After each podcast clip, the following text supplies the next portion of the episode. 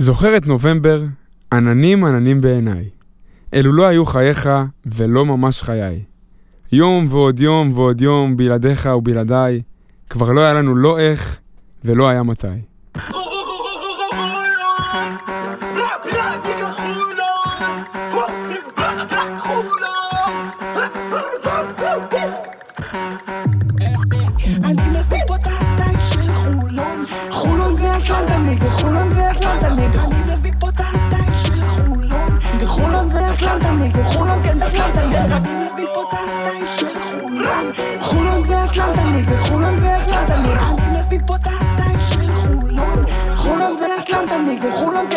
כן יום שישי, החמישה בנובמבר 21, פודקאסט הכל סגול שב מפגרה בלתי רצונית.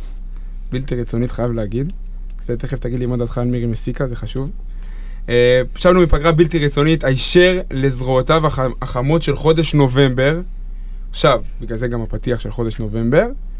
חודש שחשוב להגיד, לא תמיד מאיר פנים להפועל חולון. טאבוך, אם אתה זוכר שנה שעברה, היה לנו קצת חודש נובמבר, נובמבר השחור. עם, עם אה, צמוקי מינסק? מינסק בבית, והייק בחוץ, ופציעות וזה, אבל לא משנה, אנחנו פותחים בקרמה רעה, זה לא טוב. טוב, אז כמו ששמעתם, כדי שפרק 33 יהיה פרק שמח, אנרגטי, קליל, קצבי ומאושר, הבאתי איתי את הבן אדם ששמחת חיים זה שמו השני, סתיו טבוך, מה שלומך? אהלן, מה קורה? אתה מבסוט היום על הבוקר. כן, האמת התגעגעתי. אני אגיד לך מה הקטע איתך, בהתחלה, פרקי בוקר היה לך קשה. היית מגיע עדיין זהו, רדום, אני השתניתי, אני השתניתי. היית מגיע עדיין רדום, היה לך... התבגרתי כנראה. התבגרת קצת. כן, זה קצת החיים באקדמיה נראה לי ביגרו אותך. כנראה. יש מצב? כנראה, כן. טוב, אז איך, איך, איך זה שאני ואתה בדואט היום, איך אתה מרגיש?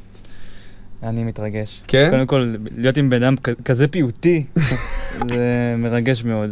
אבל יש לנו גם אורח, אנחנו לא בדואט. יפה, יפה. אז הנה, הרמת לי להנחתה פעם ראשונה היום.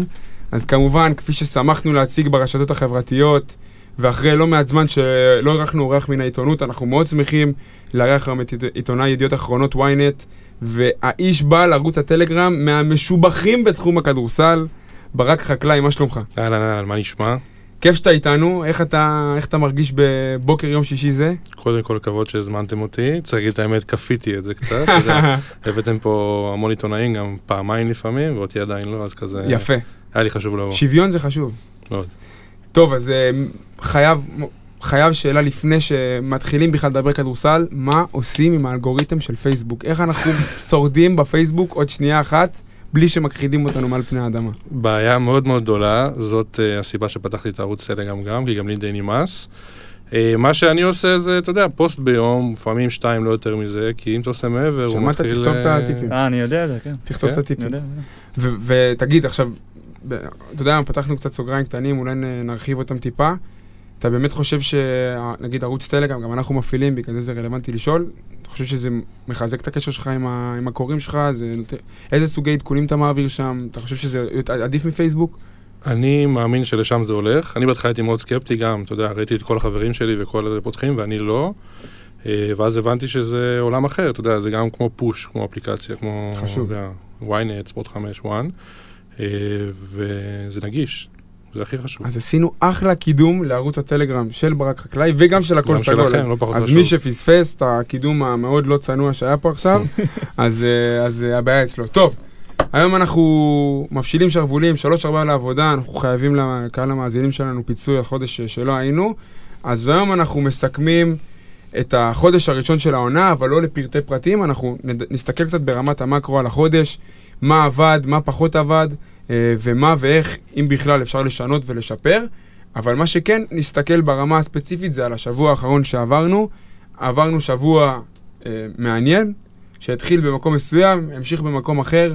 להגיד לך שאנחנו מורידים רגל מהארגז מבחינת לו"ז ועומסים, בכלל לא, יש לנו שבוע הבא שבוע מאוד מורכב וגם אליו נתכונן. אז אני מאוד מתנצל שאני פותח קצת עם האווירה הגרועה, אבל בוא רגע ננתח את המשחק נגד הפועל ירושלים, ככה גם שהמאזינים של פיט קיפות וכיפה אדומה שזולגים ל pod הזה יסיימו ואז כבר יתפנו לעיסוקים שלהם.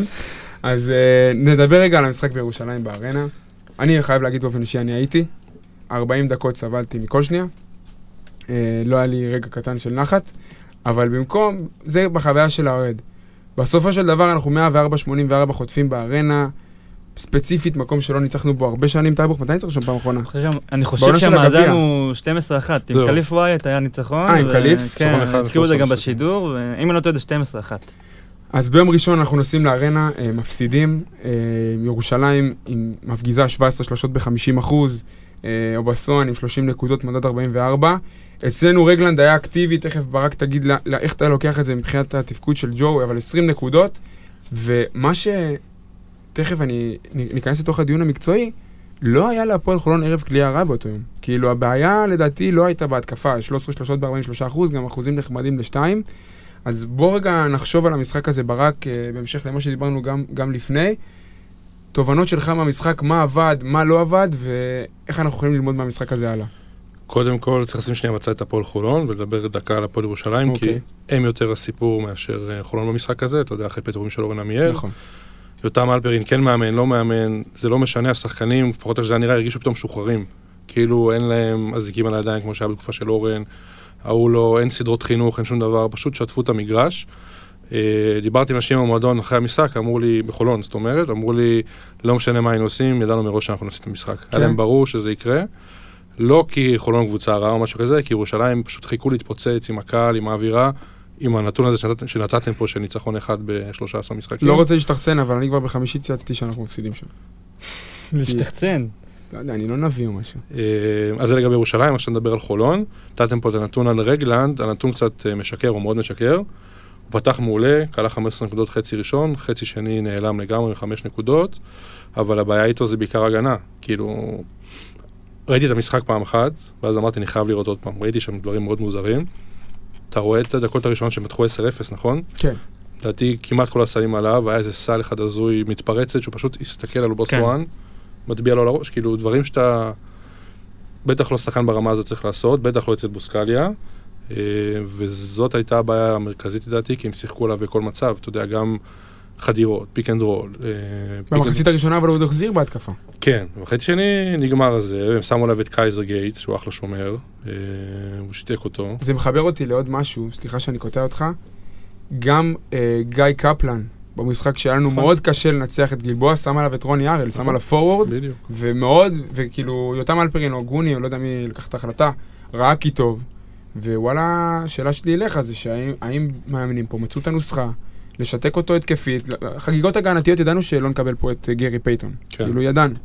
אבל מבחינה התקפית, תס... האם המפתח לעצירה של ג'ו רגלנד, וככלל לעצירה של הפועל חולון, זה משהו מאוד פשוט כמו לשים עליו פורוורד.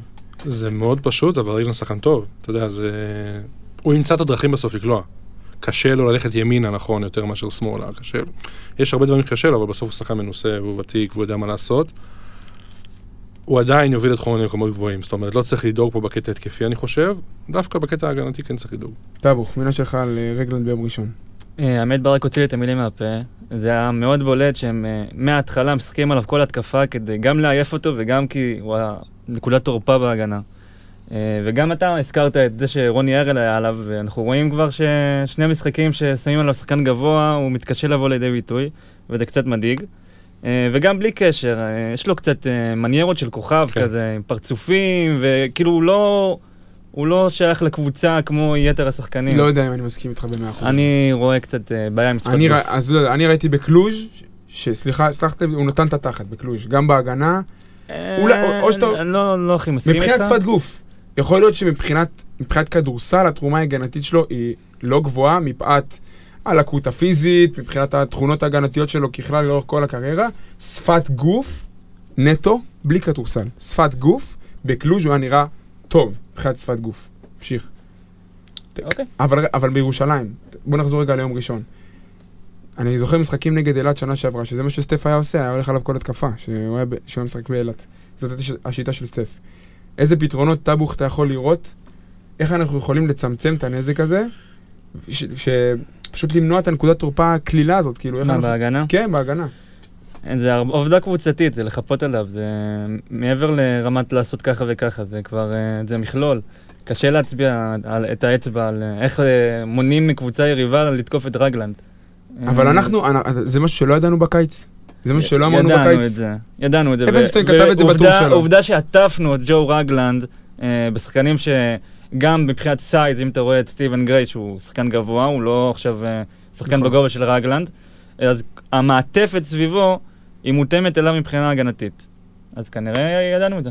עוד נקודה שלך מירושלים, לפני שנתקדם לסתיו? אה, משהו מאוד חשוב, אתה יודע, בוסקליה בדרך כלל משחק, לא יודע אם תמיד, אבל הרבה פעמים משחק איטי. נכון. כשאתה רץ מול ירושלים, מול חולון עם קבוצה טובה, לחולון מאוד קשה. וזה מה שירושלים עשו. אז, אז אני גם כתבתי את זה, תכף אני, תכף אני אדבר על זה. אתה יודע מה, אני אחבר את זה עכשיו. אמ, זה נקודה שמתחברת למה שברק אמר מבחינת ריצה. אני כל הזמן, ב, בחודש הראשון, הראשון הזה של העונה, כולל השבוע הזה שהתגלו פאנצ'רים ראשונים, התגלו פאנצ'רים גם נגד גלבוע ונגד נס ציונה קצת, אבל הם באו לידי ביטוי. אני שואל את עצמי, איזה דברים קרו שלא יכלנו לצפות בקיץ? אנחנו עשינו עבודה מאוד מדוקדקת בקיץ כאן, גם כאן בפוד וגם בפייסבוק, ניסינו לנתח את הסגל, לראות את הרכש ולהבין מה אנחנו אמורים לקבל. להגיד לך שציפינו, כמו שאמרתי מקודם, נחזור לזה שוב, ציפינו שג'ו רגלנד יהיה השחקן ההגנה של ה-BCL, לא ציפינו בכלל. אבל מה שכן ציפינו, ואנחנו לא מקבלים עד עכשיו, זה משחק ריצה. נקודות ממתפרצת, גם נגד קלוז' היה לנו פחות נקודות מתפר- מתפרצת מקלוז', וגם עזוב ברמת הנתונים, אני זוכר פה זה שנגד ירושלים, פרדי נראה לי חוטף כדור, שלושה, או לא, משגב חוטף. משגב חטף, רצו לפסברק שלושה על אחד, או שלושה על אפס, הוא מסר. מסיימים את הפסברק עם איזה מסירה או איזה זריקה מבחוץ שבסוף נגר... נג... כאילו, איפה, איפה הדברים האלה נמצאים כרגע מבחינת ההכנה של הקבוצה, ועד כמה אתה רואה פער בקטע הזה בין מה שחשבנו שאמור להיות למה שקורה. אני לא יודע מה בדיוק חשבת לראות לגבי משחק הריצה. חשבנו שתהיה קבוצה שרצה, גם גבוהים אה, שטסים את המגרש, גם גרדים לוחצים. אוקיי. כנראה זה לא בשיטת המשחק של המאמן. זה די, רואים שזה מובנה נכון. אה, מבחינתו של בוסקליה. לשחק מבוקר, לשחק אה, קצב איטי. זה גם אה, ככה אתה מוריד את הסקור של היריבה. וראית, כששחקנו בקצב מהיר נגד הפועל ירושלים, זה לא עבד. אז אתה אומר שכאילו אין, אין לנו את הכלים ההתקפיים, או, ש, או, ש, או שזאת מסקנה לא נכונה, תגידו לי אם אני טועה, אין לנו את הכלים ההתקפיים, נגיד שנה שעברה, היה לנו את הכלים ההתקפיים לעשות run and בלאגן עם כולם, ואולי אה, ננצח. אבל זה, זה היה ידוע מראש שאנחנו לא נראה קבוצה זהה לעונה שעברה, שנראה קבוצה שיותר אה, אה, בצלמו של מאמן, והוא מחליט בדיוק מה, מה עושים, ומביא את זה מה, מהאימונים, לא בזמן משחק. הבנתי. עוד תובנות שיש לך, שיש לך לגבי ירושלים, איזה משהו שחשבת, משהו שראית בגלל. המשחק, אולי מישהו ספציפי? אני חושב שאפשר להתקדם. טוב, אז אני אתקדם לעוד נקודה אחרונה, לפני שנעזוב את המשחק בארנה, אלא אם כן מישהו רוצה באמת אה, לחטט לנו בפצעים. אה, אני רוצה לדבר רגע על ההגנה, אה, באופן פרטני לגבי משחק הפנים. לא הצלחנו לעצור חדירות של גרדים. 19 מ-31 לירושלים מ-2 זה 61 אחוז. רטינו בסון וג'לין אדמס ביחד, 9 מ-12 ל-2, כאילו עשו מה שהם רוצים בצבע. אז מצד אחד אתה אומר, ביום שבו הקבוצה קולעת 17 שלושות ב-50%, אז כולם יוצאים לקלעים והצבע פנוי, זה, זה מה שההיגיון אומר. ועדיין אני חושב שאנחנו אה, ציפינו לראות מטריה הגנתית ברמת, גם ברמת שמירה על גרדים יותר, יותר טובה ממה שיש כרגע ומה שהראינו נגד ירושלים. למה אני מתכוון? בדקות של קייזר, של קייזר על הפרקט, אתה רואה שהן מצירות סטופים הגנתיים. מה אנחנו עושים כשאוגדן על הפרקט ואנחנו רואים שהוא מאוד מתקשה בדברים שחשבנו שהוא יהיה בהם טוב.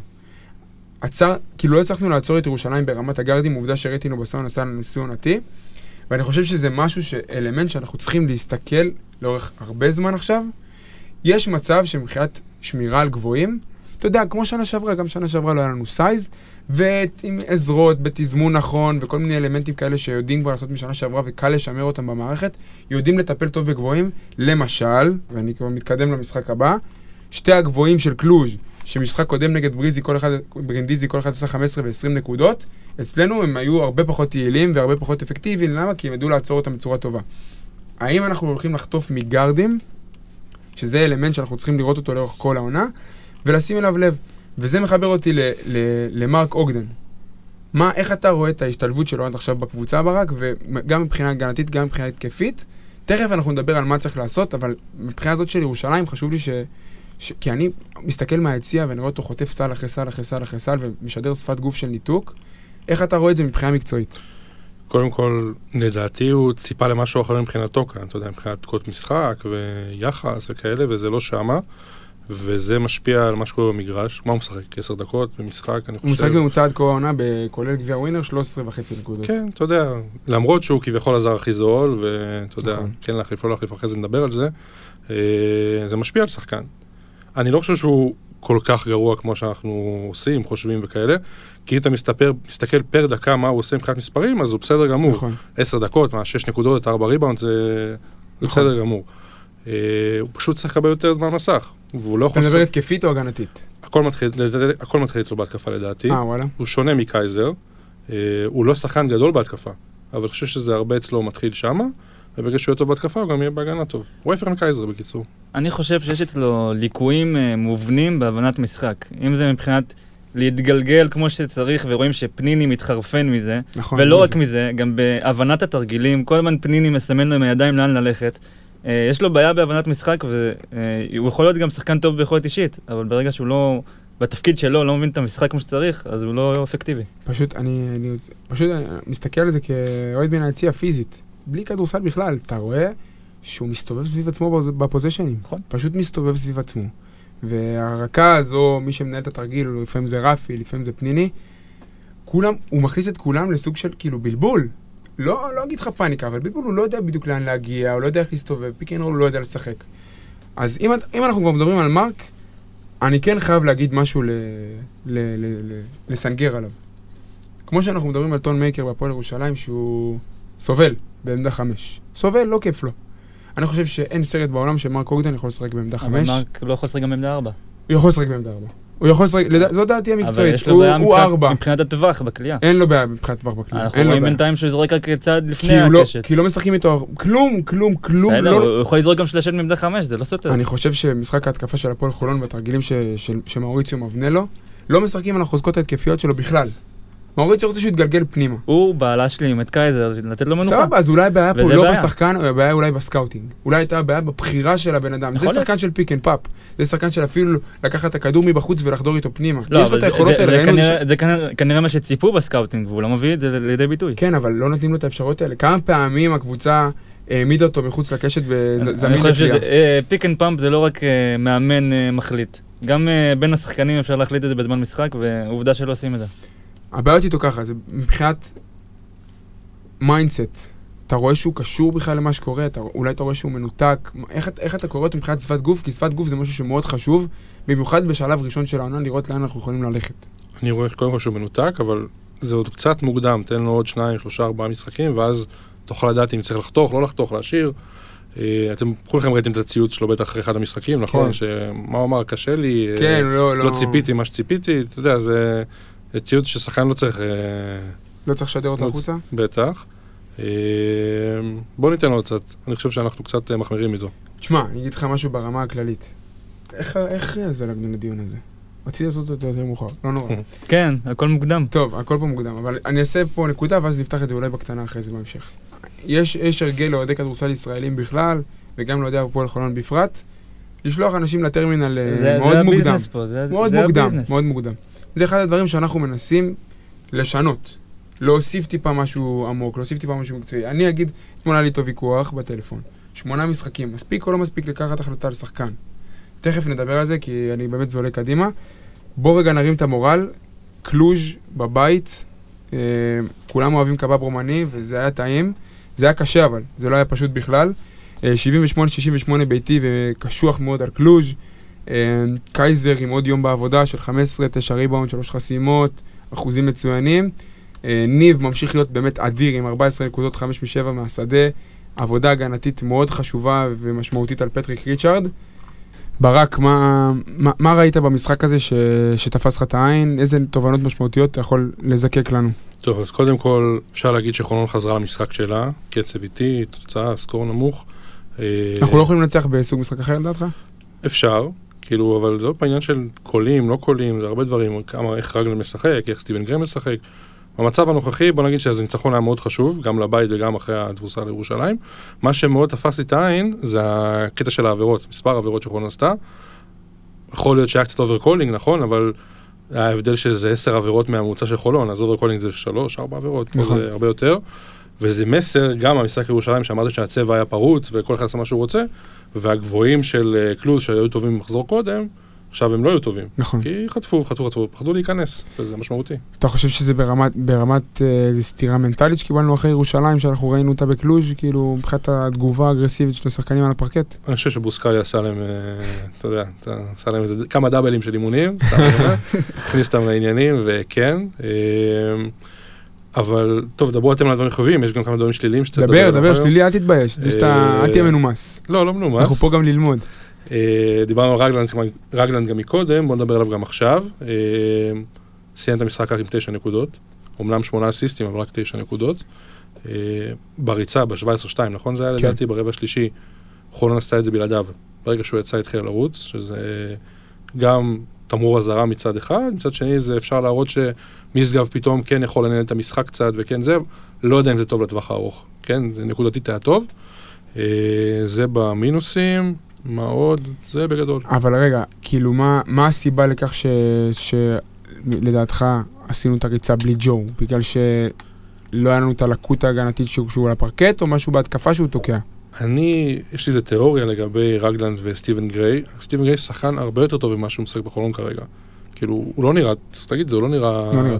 הכי טוב, הוא היה אמור להיות ליד רגלנד, כאילו, הזר השני המוביל. אני חושב שהעובדה שרגלנד עם הכדור כל הזמן קצת משתקת אותו, אה, וברגע שמשגב נכנס, אז הוא מרגיש שיש לו יותר אחריות. ובריצה הזאת של ה-17-2 הוא כלה 6 נקודות, נכון. נכון. יותר, מסר, שמר, אז זה העניין הזה. הוא יצטרך לסדר את זה בוסקליה, כי אחרת כאילו סטיבן גיי חצי מפוספס. דבר. אני אתחיל בדעה לא פופולרית, ואני חושב שהשופטים סייעו, סייעו לנו לנצח את המשחק. כן, אני יודע גם מה כי תגיד. נו. זה היה משחק של אנרגיות, והיינו חייבים את האנרגיות מהקהל, אחרי המחצית הראשונה שהייתה די uh, משמימה, uh, וזה מאוד עזר לנו, שהם. פתחו את הרבע השלישי ככה, עם כמה שריקות שנויות במחלוקת. היה היה אווירה ממש טובה. כן. בזכות השופטים. Uh, לפעמים זה טוב שהם הם, uh, שורקים יותר מדי ברבע השלישי. עוד, עוד נקודה שאני רוצה לדבר עליה זה בסוף הרבע השני, פוזיישן האחרון של קלוז', בוסקליה מחליט לא להוציא את קריס ג'ונסון, ואז הוא עושה את העבירה השלישית. ומעבר לזה שג'ונסון עושה את העבירה השלישית, במשחק הזה ספציפית, אתה יודע, אומרים אה, דלתות מסתובבות, או אפקט הפרפר, בורדיון פתח ממנ... במקומו בתחילת הרבע השלישי, והורחק. אתה מבין? אז מעבר לזה שאיבדת את ג'ונסון עם עבירה שלישית, איבדת גם את בורדיון בגלל הפעולה הקטנה הזאת של רק להוציא את ג'ונסון מהפעול... מההתקפה האחרונה של קלוז'. אז מה זה קשור? זה קשור לניהול רוטציה? זה קשור, זה... אתה מכיר את קריס ג'ונסון, אתה יודע שהוא לא מוותר על אף כדור, ובשביל העשר שניות האלה בהתקפה האחרונה של מחצית, לא שווה להשאיר אותו על הפרקט, ב- לאבא. זה טעות שעלולה לחזור, וחבל. אני רק רוצה להגיד עוד משהו שקשור למה שטייבוך אמר לגבי קהל. אני, בפרק שעשינו על ה-BCL, אני מאוד יצאתי נגד השיטה הזאת. של הבתים, של השישה משחקים, פליין. שתוך חמש דקות נגמרת לך העונה, אבל, והוא ברוב חוכמתו ועצבנותו, העיר לי והעיר נכון, שזה הופך את המשחקי בית למשחקים מאוד מאוד חמים וקריטיים. וזה מה שראינו ביום בקלוז', כאילו, להגיד לך שבבית של, ארבע, של אה, שמונה, שמונה קבוצות, עם 14 משחקים, כמו שהיה לנו אז, ססרי וכל אלה, ומנרסה, זה עם- כמו שהיה עם אוסטנד נניח, זה, זה אותו משחק סדר ב, גודל. מול, מול יריבה לא אטרקטיבית.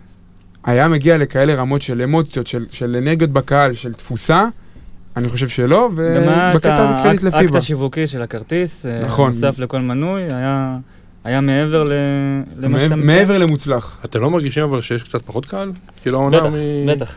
מה זאת אומרת, נתונים, אנחנו בשני משחקי בית ראשונים בליגה הבאנו פחות משלושת אלפים צופים. זה מתחת לכל ביקורת. אבל כמו שנגיד אלפרין הגיב לנו באחד הציוצים בטוויטר, ועוד כמה אנשים אה, מתוך העסק אמרו, חייב לקחת את הכל בפרופורציות. כאילו, העולם מתאושש עדיין מהקורונה, אנשים שינו את ה mindset שלהם, ולא... אבל בעונה הקודמת כן היה קהל. לא, בסוף, העונה הקודמת היה את היה גם האלף, פלייאוף. היה את האלף, אלף חמש מאות האלה. לא, אבל בסוף העונה הקודמת אנחנו מדברים כבר על, אה, על פלייאוף עם תפוסה מלאה. נס ציונה היה תפוסה מלאה? לא, לא, מבחינת אה, אפשרות, מבחינת אה, כאילו מבחינת ההגבלות. הגבלות. היה אפשר לעשות תפוסה מלאה וקיבלת גם משחקים אטרקטיביים, אז אתה, ברור שיגיע יותר קהל, כמו שיגיע נגד מכבי תל אביב יותר קהל. פשוט זה נראה לי מוזר קצת, קבוצה עד השבוע, הייתה קבוצה ממש מצליחה. יש, יש הגבלות על הנייר, הגבלות משרד הבריאות, הגבלות משפטיות, ויש הגבלות פה, אוקיי. בראש. אני... יש אנשים, לדעתי, ואני רואה את זה אפילו על בני משפחה קרובים, רחוקים, שעדיין לא השתחררו מהתפיסה הזאת של, של לשבת באולם תיאטרון זה מסוכן. יש, יש אנשים שעדיין לא לא, השתחררו. וצריך- ואלפיים חיסונים לא יעזרו, כאילו, מה נעשה אני? לא, לא יודע אם הזכרתי את זה, אבל גם צריך לזכור שכשפרצה הקורונה, להרבה מאוד אה, אנשים היה מנוי לעוד אה, חודשיים-שלושה, והם הבינו שאם זה יקרה עוד פעם, הם עוד פעם לא יקבלו את הכסף שלהם. חשוב מאוד, אוקיי. חשוב מאוד. אי אפשר, כאילו, כל הקונספציה הזאת של, גם גם של כל- מנוי. גם כל התקופה של השיא של המכירת מנויים, זה היה בתקופה שכולם היו- בטוחים שאנחנו הולכים לעוד סגר, אז כאילו, היה גל אנשים לא. רצו לעשות את המנוי לזרוק כסף לפח. אתה לא יכולת- אתה לא יכולת לדעת. היום אנחנו נמצאים במציאות של להתחייב לשנה, כאילו מנוי זה התחייבות לשנה נגיד, כן. על סכום כסף מסוים. זה משהו שקשה מאוד לעשות, אבל אני מניח שעם הזמן, המועדון כאילו ימכור את הכרטיסים הפרטניים למשחקים, אין שום סיבה לחשוב שיום שני לא יהיה מלא היה- לגמרי. ברור, ברור. ו- ואתה יודע מה, כאילו, אפשר, זה מתקזז בסופו של דבר, אבל עד עכשיו נתונים, מול קלוז' לדעתי עברנו 3,000 צופים, אני צריך לבדוק את זה, אבל אנחנו לא אמורים, בשלב הזה, זה לא אמור להיות השיח בכלל, השיח כבר אמור להיות 4,000 וצפונה, נכון. לא אמורים להישאר במקומות האלה של 3,000, אה, יש דברים שחזקים מאיתנו.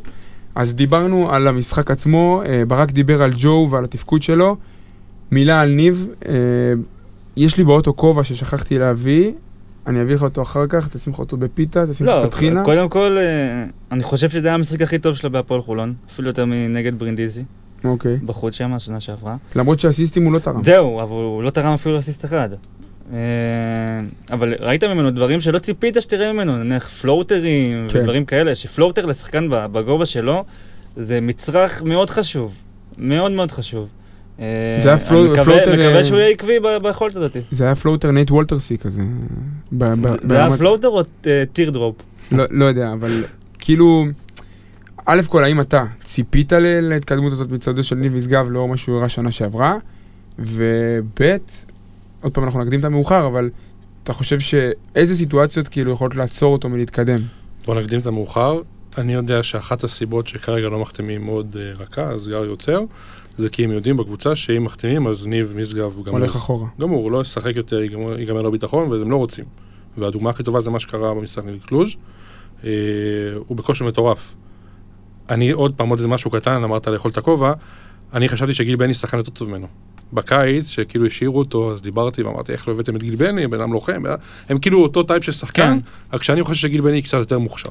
כאילו יש לו בין 20 וכמה, 2, נכון. וניב הוא 26, 23, אה, בני, כן. קצת יותר גדול, ו... יש מצב שהתקרה של גיל בני יותר גבוהה. ככה אני חושב. אה, אבל ניז- מיזגה בינתיים, אתה יודע, משחקים אחרונים מדהים. אה, עוד נתון שדיברנו על קלוז', לעומת רגלנד, תסתכלו על הפלוס מינוס. משגב פלוס 16 בדקות שלו, רגלנד מינוס 7. זה, אומרים לפעמים שזה משקר, פה זה לא משקר, נכון. כי הם משחקים, שהם אני, שיחקו. אני אוהב פלוס מינוס דווקא, אני חושב ש... קודם כל צריך למדוד את זה לטווח ארוך, אבל גם במשחקים נקודתיים זה... אפשר ללמוד מזה הרבה. אה, עוד את משהו זה. שאני רוצה להוסיף, אם אנחנו כבר מדברים על ניב, אנחנו לא נפרגן לו בענק, לא רק נלטף. אני חושב שהוא וג'ו יחסית די משלימים אחד את השני, אני חושב שג'ו הוא רכז טהור. אני לא יכול לראות וניב הוא אותם... יותר scoring point, רגע, ניב הוא יותר scoring point guard כזה. אה, ואח- ואחד מהדברים האלה שבאמת גורמים לי להגדיר אותו כ scoring point guard ולא כ... זה ההתקשרות שלו ב pick and roll. קשה לו עדיין לייצר לאחרים מ pick and roll, הוא יותר מייצר לעצמו, אז אולי הוא פותר איזושהי בעיה מסוימת, ומאוריציו משגע אותי לפעמים, שהוא לא נותן לנו לשחק הרבה ביחד, הרי ברבע האחרון מה, מה בסוף קרה? הוא נתן לשנינו לשחק ביחד, וזאת הדרך היחידה שלנו להתגבר על הלחץ כל המגרש של קלוז'. אני חושב שאם מאוריציו ישכיל, קטונתי כמובן מלהטיף, אבל אתה יודע, יש פה הרכבים שיכולים לעבוד עם שניהם בצורה יחסית טובה. אבל אז מה אתה עושה עם סטיבן גריי? אתה יודע, אתה לא יכול לעשות עם שלושתם ביחד. בסדר, סטיבן גריי יכול לעלות, אולי לעלות מהספסל. אולי סטיבן אני- שיעלה אני- מהספסל. אני לא אוהב את ההרכבים של רגלנד ו- וניב ביחד. למה? size? יש לי בעיה עם size, כן. מאז ששמעתי את אה, רמי אדר מדבר, בכלל יש לי אישי עם כן, size. רמי. אה, אני חושב שאני לא- לי לראות שני שחקנים כל כך נמוכים ביחד על המגרש. אה, בטח שנניח ניב בסדר מבחינת לחץ, אבל רגלנד אתה לא יכול אה, ממנו את הלחץ שאתה מצפה מהרכב נמוך. אז אה, זה בעיה. אצל, אצל רמי אדר טאקו פול משחק point guard. מה זה? אצל רמי אדר טאקו פול משחק point כן, guard. כן, זה, זה הדיבור. כן. אמ, אז זה לגבי קלוז', עוד נקודה שלי, אני חושב שאלמנט שאנחנו רואים בהפועל חולון של העונה, שאנחנו כן יכ- יכולים לפרגן עליו בענק ו- ו- ולהרים, ברמה הזאת של סיכון ממוקד של שחקנים. אז מול ירושלים זה לא עבד, אמ, אבל נגד ברינדיזי בחוץ, מה שעשינו לניק פרקינס שמה, שזה היה שיתוק מוחלט. שחקן בינוני. ו... אה? שחקן בינוני. שחקן בינוני שדופק 20 נקודות למשחק בליגה האיטלקית. אוקיי. הוא בינוני, בסדר. אוקיי. נתונים לא משקרים. מלך הסלים של הליגה שם, כן. כאילו, נ- אוקיי. זה- אולי בגלל יוזד. אה, ניק פרקינס. לא, לא ג'ו... ניק, לא ג'וש. ג'וש זה אה, הרכז. ג'וש לא, אני דיברתי על ג'וס, סליחה, התבלבלתי. אז, אני מדבר. על ניק פרקינס. שבמשחק נגדנו בברינדיזי היה נראה איום ונורא, צופפו עליו עזרות, היה נראה, וישר אחרי זה, משחק אחרי זה בליגה האיטלקית, 26 נקודות, ועוד 20 נקודות, והוא מתפוצץ וגם נגד דרוש אפקה, למרות שהם הפסידו בדרוש אפקה, הוא היה מאוד אפקטיבי. כן. ופה אה, דיברנו על, אני מדבר על שני גארדים, יש להם קו אחורי מאוד עמוק לקלוז', כאילו, יש להם כמה, יש להם רוטציה קצרה, אבל שלושה, ארבעה גארדים שיכולים לייצר. אה, והשחקנים המרכזיים שאני סימנתי לפני המשחק זה קארל גוזמן ופטריק ריצ'ארד. גוזמן הוא swingman כזה, קובאני, מאוד מוכשר, נערכנו אליו פה גם בפרק הכנה ב-BCL, וריצ'ארד כולנו מכירים מראשון לציון.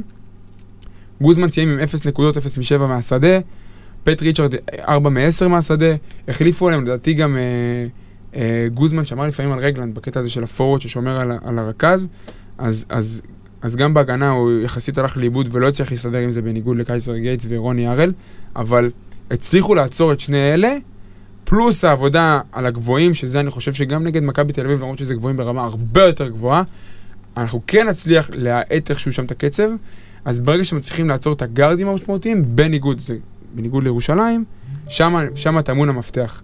אז זאת הנקודה המשמעותית שאני לוקח מקלוז', וכמובן, ניצחון, 2-0, וברינדיזי מפסידה באיסטנבול, שזה משמעותי, מוריד אותה ל-0-3, סוג של מוציא אותה מהמרוץ? עוד הפסד אה, אחד. לא, גם מקום שלישי יכול לעלות ל... לא, מקום ראשון. אני מדבר על מקום ראשון, מהמקום ראשון הראשון, הסיכוי. כן. מקום ראשון לדעתי ברינדיזי בחוץ, ואנחנו. הלא גאונים במיוחד חשבנו שאנחנו נילחם איתם על המקום הראשון. משהו שם קרס ב-BCL וזה לא עבד מבחינתם. אבל בליגה הם טובים. אה, בליגה, בליגה הם מצוינים, ניצחו אפילו את ונציה. אה, דרוש אפקה מנצחת, אה, טרוי קופיין קולע 18 נקודות, הסנטר שלהם אולוסני גם דופק 20 נקודות, זה המצ'אפ. וכמה חבל שהמשחק נדחה, אתה חושב שהיינו מנצחים אותם אם היינו אה? נוסעים? אני בטוח. כן? כן. אז עוד פעם, אה, ברמה הזאת אנחנו נמצאים בנקודת ממש טובה. אה, לדעתי המשחק בחוץ נגד קלוז' יהיה מאוד קשה, מאוד קשה, לא להקל אה, בראש בכלל. זהו, ההפרשים מאוד חשובים. אה, ניצחת רק 10 הפרש, ותפס אותם ביום רע, וגם אנחנו היינו ביום רע. היינו יכולים לסיים את המשחק הזה ב-20 הפרש, ואתה לא, לא היית מדבר, חושב בכלל על הפרשים בטח, ו... ובא פשוט לנצח את המשחק פה. אני לא אוהב שההפרש הוא יחסית קטן, אתה בא כאילו ב mindset של בוא, בוא נשמור על ההפרש הזה בראש, ולדעתי אנחנו הולכים להפסיד שם. אני חושב, משהו קטן, שבניגוד לתקופת דדס, לא חושבים ככה בחולון יותר. כאילו בוסקליה לא חושב, דדס היה חושב על זה, הפרשים ופה, כן. ואיך עשית קומבינות שיעזרו לנו, דד, אה, בוסקליה לא כזה, בוסקליה זה, אתה יודע, זה מאוד, אה, מנטרה מאוד ברורה, לא, לא ייכנסו שם לבור של הפרשים לדעתי. אני מקווה מאוד. טוב, אז דיברנו קצת על ירושלים, דיברנו על קלוז'. אה, בואו נסתכל רגע, נכון שהקדמנו את הדיון הזה בחלק מהדברים ו- ובכלל, אבל זה דיון שחשוב להגיד, בואו נסתכל רגע על המקרו. אה, חודש ראשון של העונה אה, נגמר לו, אה, שמונה משחקים רשמיים בכל המסגרות, כולל גביע ווינרים, מי שרוצה להחשיב, מי שלא רוצה להחשיב. א' כל שאלה, תענה לי במילה, האם זה הזמן להסיק מסקנות ראשוניות או עוד לא? אני חושב שאחרי... ולא משנה מה תענה, אנחנו נסיק מסקנות, אבל תענה. אני חושב שצריך עוד כמה משחקים. עוד. כמה משחקים? טוב, אז אנחנו לא נקשיב לברק ונסיק מסקנות ראשוניות. אז קודם כל, טאבוך, תגיד לי איזה אלמנט שאתה רואה, מה, מה לדעתך עובד, ותכף נגיד גם על הדברים שפחות עובדים, אבל בוא נתחיל מהטוב. קודם כל הגענו יותר מוכנים אה, לעונה הזאת, לעונה הזאת מהיריבות שלנו, גם בליגה וגם בליגת האלופות. אנחנו רואים את זה בבירור, ואם מנתחים את זה אפשר להגיד שזה אולי בגלל הכפולות הרצחניות של בוסקליה. וזה באמת מה, מה, מעלה, מעלה בי תהיות, למה מאמנים ישראלים בעצם נרתעים מכפולות. אתה- ברק, אתה יכול להגיד לי? אה, בניגוד, עוד פעם, זה סתם עוד פעם תיאוריה שלי, אבל בניגוד לבוסקליה שאין לו פה משפחה ואין לו כלום, ויכול, אתה יודע, לתפור את השחקנים, וואלה, זה... והוא כולו בעניין, מאמן ישראלי, יש לו משפחה ויש לו עוד חיים, והוא צריך, רוב האימונים בצהריים, סתם דוגמה של מאמנים ישראלים, כדי שיוכלו להוציא את הילד באחר Mm. הצהריים מהגן, או בבוקר לשים. אה, זה נשמע מצחיק, אבל אבל זה היבטים פרקטיים לא שמשפיעים. זה. אבל זה שיקול, סתם דוגמה, משהו קטן, הם לא הורגלו לזה. מעטים המאמנים הישראלים, אולי צביקה שרף, אתה יודע, שעושה שני כן. אימונים ביום, מעטים המאמנים ישראלים, בטח חדשים, שעושים שני אימונים, לא מאמינים בזה בגלל העומסים, בגלל הרבה דברים שלהם, זה לא מוכיח את עצמו. מה זה, חולון באו בכושר מטורף. לפתיחת העונה, אה, ובגלל זה הם הצליחו, וכאילו עכשיו כולם מדביקים הקצב, אז אולי בגלל זה גם נראים פחות טוב, דרך אגב. אני, אני רוצה להוסיף על, על משהו שעובד, לדעתי, ואני אתמקד בשחקן ספציפי. אני מדבר על קייזר. Um, אתה יודע, היה לי סימני שאלה בתחילת העונה. Um, התקפית. מה, מה, מה, מה אנחנו נראה כן, ממנו, עד כמה הוא יתעלה, בסדר, אמרנו שלדור אמרנו שיש point guard, תעודת ביטוח עם רגלנד. כן, אמרנו, אבל, אבל אתה יודע, כשאתה רואה את הדברים מול העיניים, זה יותר בולט לך. אז אני חושב שקייזר צריך לקבל המון קרדיט אה, בשתי צידי המגרש, הוא מצליח להיות אפקטיבי, למרות שהחצי מרחק שלו שבריגה היה נכנס לו חלק. יותר קשה לו די, בתחילת הוא חייב העונה. להפסיק לזרוק את הזריקות. לא, הוא לא. חייב, זו זריקה שיש אה, לו רק בארסנל. בסוף שעון. לא חושב, אני חושב שזו זריקה אה, שיש לו בארסנל והוא חייב להרים אותה. באופן כללי, אני חושב שזריקות ה mid range האלה חייבות להיעלם, אה, גם שלו, גם של אוגדן. זה לא מתאים, זה זריקה לא יעילה. אבל אני חושב שזאת הדרך היחידה שלהם לייצר נקודות מחוץ לצבע, אז מה אתה זה רוצה לעשות? כאופציה אחרונה בסוף שעון. מעבר לזה, לא צריך להיות באופציה בכלל, מבחינת מאמן, שהשחקנים שלו יזרקו כאלה זריקות. אז אני חושב שהנוכחות ההגנתית שלו אה, משמעותית ומורגשת מהרגע שהוא עולה למגרש. עכשיו שאלה לי לך, איפה אנחנו כבר מגיעים למקום של לייצר בו איזה תלות? אנחנו רוצים לשמור עליו אה, בקו הבריאות, רוצים לשמור עליו לפחות מגבלת דקות נורמלית. מה אנחנו יכולים לעשות כדי להוריד ממנו את העומס, גם, גם ברמה המנטלית, כאילו של... לפעמים, לפעמים הוא, הוא, אתה רואה אותו יושב על הספסל וכאילו מת לעלות כי הוא יודע שהוא ישנה את המשחק. כן. עכשיו מצד אחד זה טוב, מצד שני אתה יודע. לפני זה, אה, בחולון בשנים האחרונות נוטים להחתים שחקנים באמצע העונה כבר לעונה אחרי זה. אני חושב שיעשו מאוד חכם אם יעשו את זה איתו כבר עכשיו. הוא לא, הוא לא שווה יותר מהרמה הזאת לדעתך? שווה, בגלל זה אני אומר שיחתימו אותו אוקיי. עכשיו אני לפני ש... אני חושב שהוא בול ב... אנחנו... שני הצדדים תפורים אחד לשני בול. אתה יודע, הוא עוד כמה משחקים טובים ב-BCL, ופתאום אה, הסוכן שלו יקבל הצעות יותר גבוהות. לדעתי, חייבים לסגור את זה, כי אתה יודע מה תקבל, זה לא, זה לא מקרי, זה השחקן. כאילו, זה מה שהוא עושה, זה לא פוקס, אין פה כלום, זה, זה הבן אדם. אה, תלות, ככה בנו את הקבוצה, לא הביאו גבוה ישראלי, והגבוה הזר שהביאו הכי זול וכאילו הכי פחות טוב כביכול. הדבר היחיד שאפשר לעשות זה לשחק small ball. כאילו, אתה יודע, קריס בחמש כזה, פניני בארבע, רק בשביל לתת לו דקות, אם אוגדן באמת לא טוב. אה, או שוב, להחתים גבוה במקום מוקדן. יפה, אז אנחנו מתקדמים בדיוק לנושא הזה. קודם כל נתחיל בדברים שלדעתך לא, לא עובדים טאבוך, או נעשה פה איזה דיון קצר. נקודות תורפה, דברים שאתה חושב ש... אז חלק מהמשחקים פה שהפסדנו והתקשינו, אז ברק דיבר על ההגנה של רגלנד, כן. ודיברנו על, על ייצור בקו, מה, מה אתה רואה שחסר לנו כרגע? אה, קודם כל זה היה די ברור, שחסר אה, עוד יוצר בקו האחורי. אה, סטיבן גריי הוא לא מספיק מוביל כדור, או מספיק, אתה יכול לתת- לו את הכדור והוא הולך לסל. כמו נניח עם קייסי פרייטר שנה שעברה ב... שהוא יותר. מתאים ליד רגלנד מאשר... יותר מתאים ליד רגלנד. אני בכלל לא אוהב את זה שרגלנד הוא ה-go to guy שלך. הוא צריך אה, לנהל את המשחק, לרכז את המשחק. אה, ו- אבל לצידו חייב להיות גארד גבוה, סטייל סטיבן גריי. אבל חסר פה את, ה- את האקסטרה יוצר הזה, וזה פוגע בנו די, די אנושות אפילו, כי תחשוב שאם היה לך עוד יוצר ליד רגלנד, היית ב- בעולם אחר לגמרי. רק אני אגיד, אה, אספנו קצת נתונים מתקדמים לקראת הפרק, בעזרתו של דור נבנת היקר, והתפלאתי מאוד לראות שסטיבן גריי אחרון בקבוצה ב offensive rating ו defensive rating, כאילו, במה, הש- בליגה? גם ב-BCL ובליגה. כאילו, הוא השחקן הכי פחות יעיל על המגרש, מבחינת נתונים, אוקיי. בש- בכל המסגרות. אה, וזה משהו שמגובה במספרים, אנחנו לא... אנחנו, אנחנו במשחק, מה אנחנו רואים? אנחנו קולטים שפת גוף, קולטים את האפתיות, קולטים את החולמנות, זה, זה האופי של השחקן. אבל ברגע שאתה מסתכל מול נתונים מתקדמים ורואה את ה... רואה שהוא לא, לא מספיק יעיל על המגרש, אה, בפער, כאילו, וזה שחקן שאמור להיות, כמו שאתה אמרת בתחילת הפרק, הזר השני בהיררכיה אחרי, אחרי ג'ו. אז בוא נדבר רגע על סטיבן, מה אנחנו מפספסים בסטיבן, אם בכלל, איך אתה רואה שאפשר אולי להוציא ממנו יותר, או שנצטרך לחשוב פה על, אה, על פתרון אחר. אה, שאלה טובה, אני חושב שחולון חשבו שהוא יהיה כמו פרייטר, כמו שאמרתם. כי זה כאילו נראה אותו שחקן במבנה גוף, ב... אה, אבל. אני חושב שראו את זה מראש שהוא לא... שהוא catch and shooter וזהו. זהו, אין לו לא, את ה- במשחקים אבל את שראיתי החדירה לסל. ב highlights טוב כאלה, הוא עשה גם וגם, הוא עושה נכון. בעיקר חדירה לסל, אבל הוא גם וגם. והיה לו איזה משחק אחד השנה שהוא כן היה בסדר, בתחילת העונה. לא, כן, ברינדיזי בחוץ. הוא היה מצוין, שהוא מילה רעה אין מה עשה, להגיד. שעשה הכל. אז יש לו את זה. זה משהו... אבל הוא לא יציב כל נכון. הקריירה. זה משהו בראש, משהו ש... לא יודע, אתה יודע, אם ידברו איתו, לא ידברו איתו, לא יודע אם זה יעזור. אה, להחליף אותו, נראה לי עוד פעם. זהו, תלוי- גם מה יש בשוק. אתה- שוב, שח... לא, אתה שחקנים- חייב שחקן עם size של מינימום מטר אה, 95 ל- ליד רגלנד, ולך תמצא. לא. שחקנים, לדעתי, שחקנים בעמדות 2-3, אני אומר שהוא 2 כזה, יש לך כמו, לא גרביים, אבל יש לך הרבה. לא, אבל- אבל עם size, כמו של סטיבן, אני חושב שאפשר למצוא.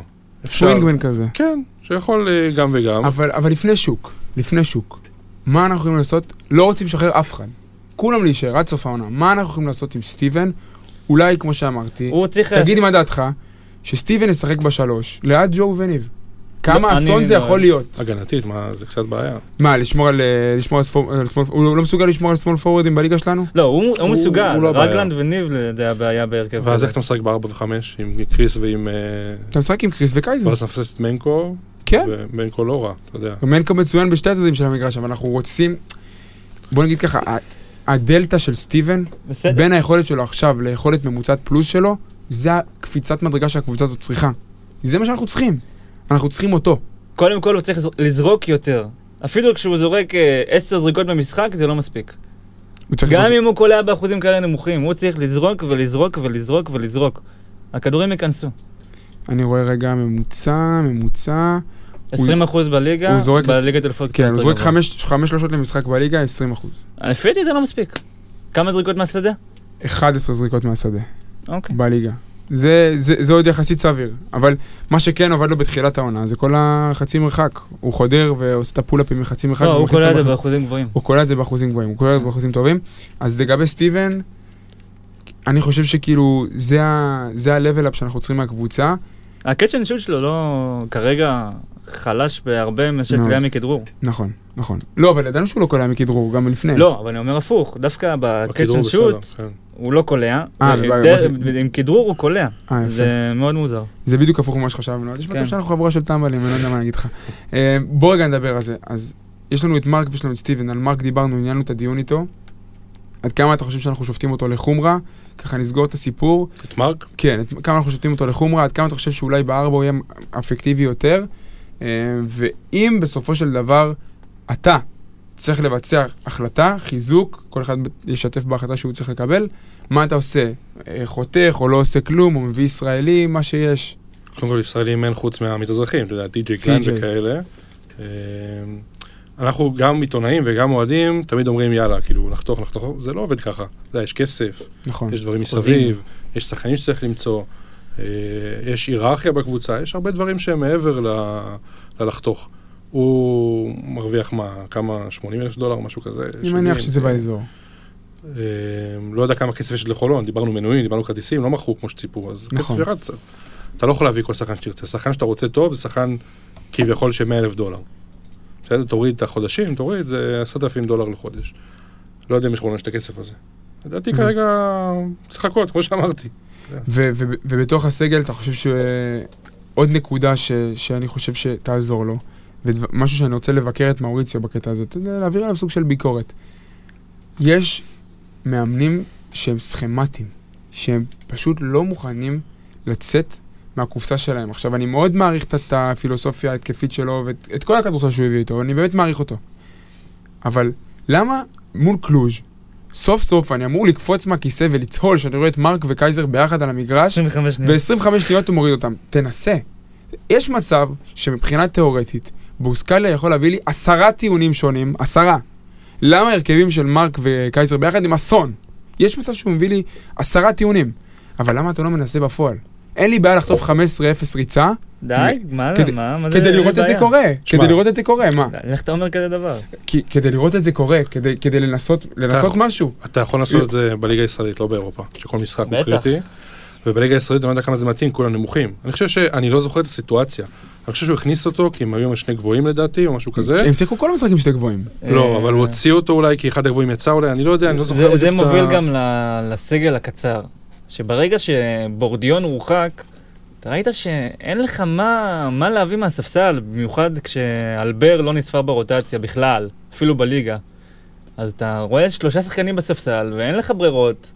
אין לך יותר מדי אופציות. מה נראה לי פשוט הסיבה- זרק את, את, אה, קייזר ביחד עם אוגדן, מה ואז פתאום הוא הסיבה התחרץ. המקצועית שבגינה מרק וקייזר לא יכולים להיות שנייה על הפרקט ספייסינג. ביחד. אני חושב spacing. שהוא מעריך שהם אותו שחקן. בוסקליה, מבחינתו הם אותו שחקן, אותם נתונים, אותם דברים, רק פחות טוב. בגלל כן? זה הוא הביא אותו, הוא חיפש כנראה כן, אותו שחקן. אז הוא בראש שלו חושב שהם לא יכולים לשחק ביחד. כאילו זה נראה לי הדעה היחידה. ו- ובסגל קצר זה בעיה. כן. בסגל קצר כמו שיש לנו, תשעה שחקנים. שיש לך את אה, קריס ג'ונסון שאתה לא יודע איך הוא קם עם האצבעות בידיים. נכון. אה, זה בעיה, בעיה.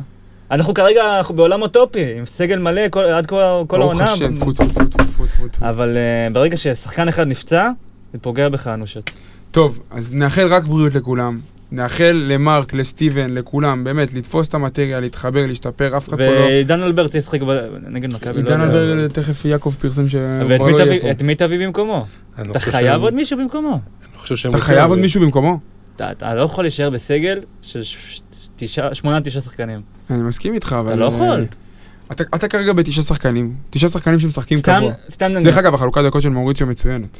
מבחינת אה, מבחינת ב- מנוחות. בסדר, אבל ברגע שאתה מוציא שחקן אחד מה- מה- מהרוטציה, אתה בבעיה. אבל הוא לא ברוטציה. ההשפעה לא, שלו על אני הרוטציה... אומר, אם מספיק, עכשיו יש לך תשעה שחקנים, אם יהיה לך. שמונה שחקנים, מה אתה. עושה- מה אתה עושה? זה אסון. יכול להיות שבגלל זה לא שחררו אותו דרך אגב. כרגע, למרות כנראה, אני לא רואה לא- שום סיבה שישחררו למרות אותו. שלא מאמין בו בכלל. אתה יודע, עידן אלברט שחקן לא רע בכלל. לא- אני מחזיק ממנו. לא ברור. לי למה הוא נותן לו, בטח ב- ב- כי בליגה. הוא אוהב ללכת ליער סתם. אני לא, אני חושב שעידן לא שומר מספיק טוב לפי. בוסקליה.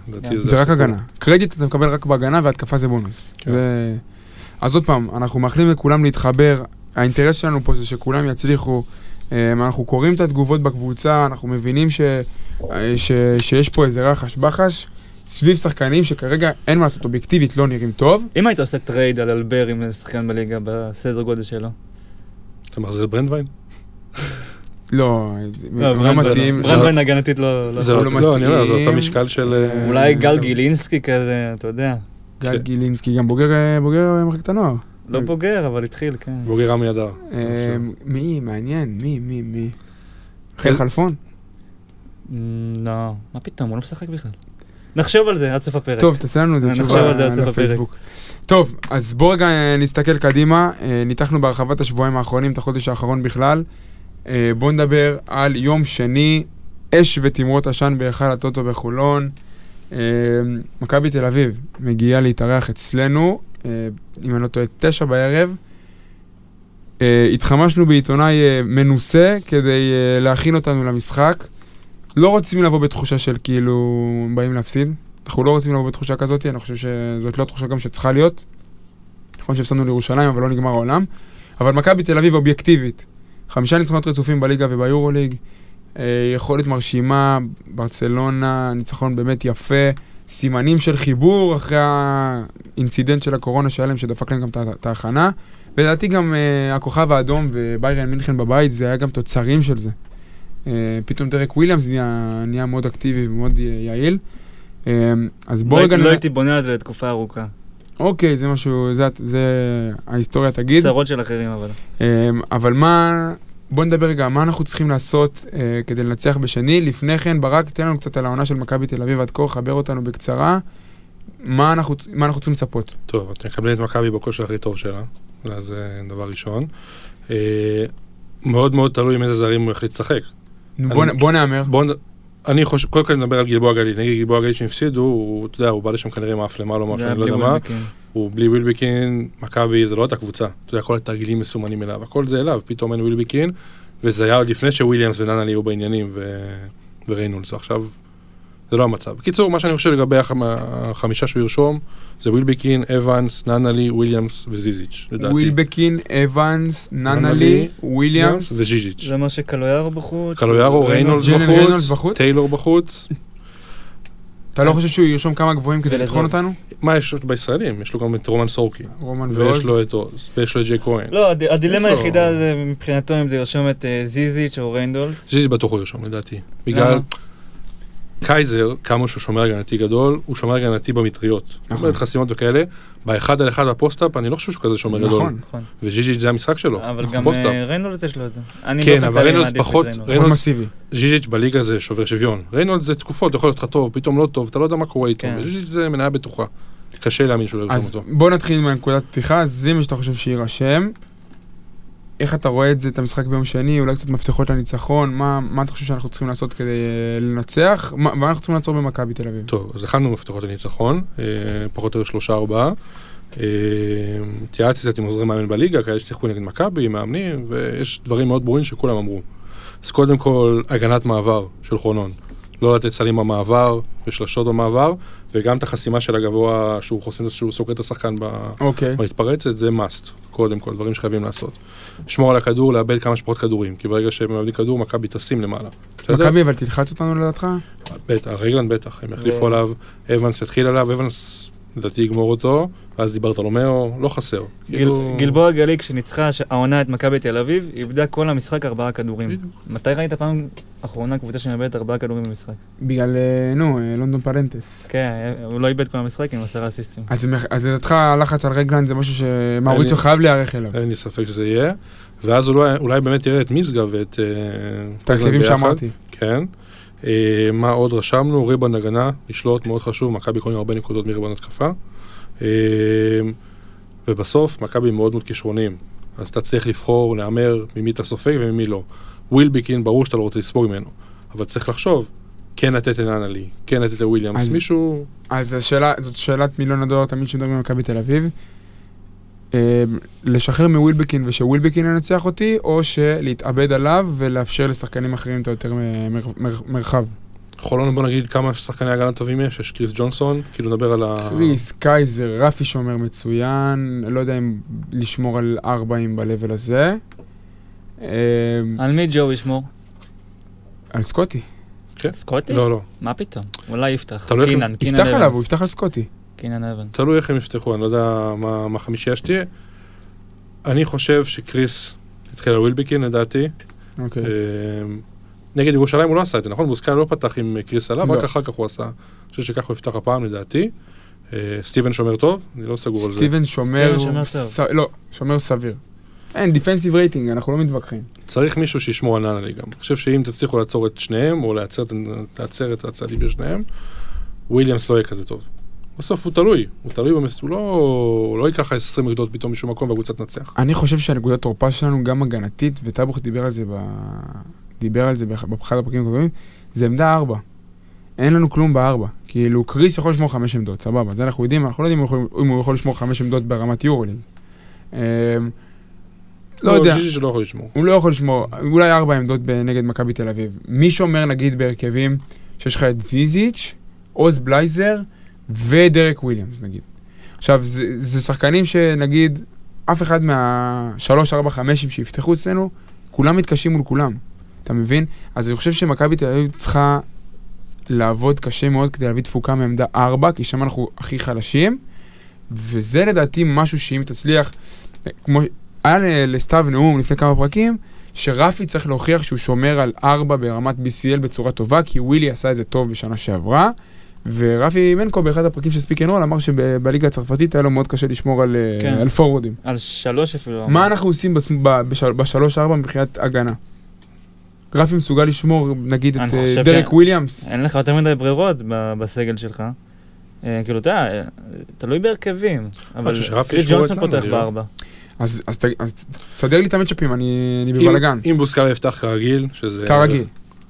אז נגיד, תעשה קריס על ווילביקין, ג'ו ישמור על אבנס כנראה, לא על אוקיי. משהו אחר, רפי על ננלי, אה, קייזר על ז'יז'יץ', ומי על דרק וויליאמס? מי נשאר? סטיבן. סטיבן. מוזר. אתה רואה? אנחנו קצת השמיכה קצרה. או שהוא, אני לא יודע, הוא משחק אזוריות? אני לא זוכר פשוט, אני חושב שהוא לא אז, משחק יותר אז, מדי אז אזוריות. אנחנו צריכים לראות מה, מה בדיוק יקרה, אנחנו מנסים לנבא את ה... אבל עוד פעם, אתה רואה שאולי בכל קונסטלציה כזאת אה, תהיה לך איזה בעיה ב matchup. אה, וזה משהו שציפינו לו, אנחנו לא ציפינו לעמוד ב matchup של אחד על אחד ממכבי תל אביב, אנחנו מכירים את, ה- את כן. המטריה. עוד משהו שראית מבחינת מפתחות, משהו שאנחנו צריכים לעשות, אה, אה, מה אנחנו חייבים לעשות כדי לנצח. קודם כל, הכלייה שלכם בחוץ קריטית. אה, יש הרבה ups and downs במשחק של חולון השנה בכלייה. התחיל מצוין לדעתי, ואז קצת ירד. נכון. היה לנו נגד גלבוע כמה 17 אחוז. רגלנד חדירות, כמובן, חייב לחדור, בלי זה, עוד פעם. אם רגלנד לא יהיה טוב, אין, אין שום סיכוי לחולון כאילו להתקרב. מה עוד כתבנו לנו? אבל- לשחק הרבה post-up על ווילביקין.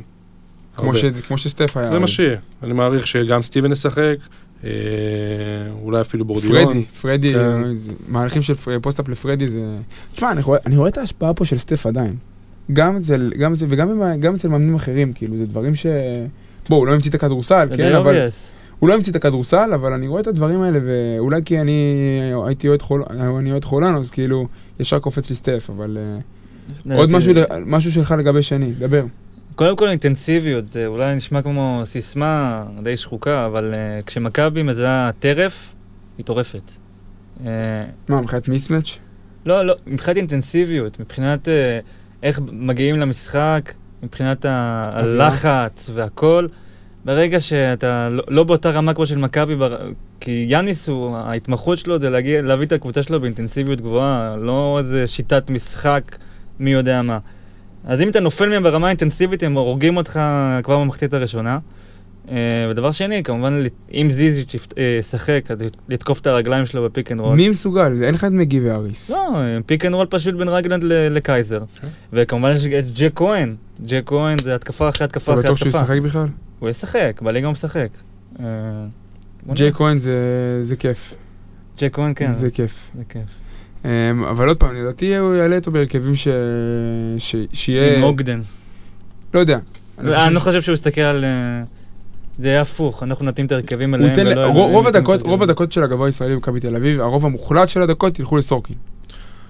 רגע, עשינו משהו, שנייה זכרתי, דיברנו על המצ'אפים, עשינו משהו, שכחנו ישראלי במכבי. נו. עשינו כאילו ווילביקין אבנס, נענה לי. יפתח זיו. זה לא, אז אחד הישראלים צריך לפתוח. כן. אה, נכון. עשינו כאילו, דיברנו חמישה זרים, שכחנו שזה לא יקרה. אז מי יפתח לדעתך? או, מעניין.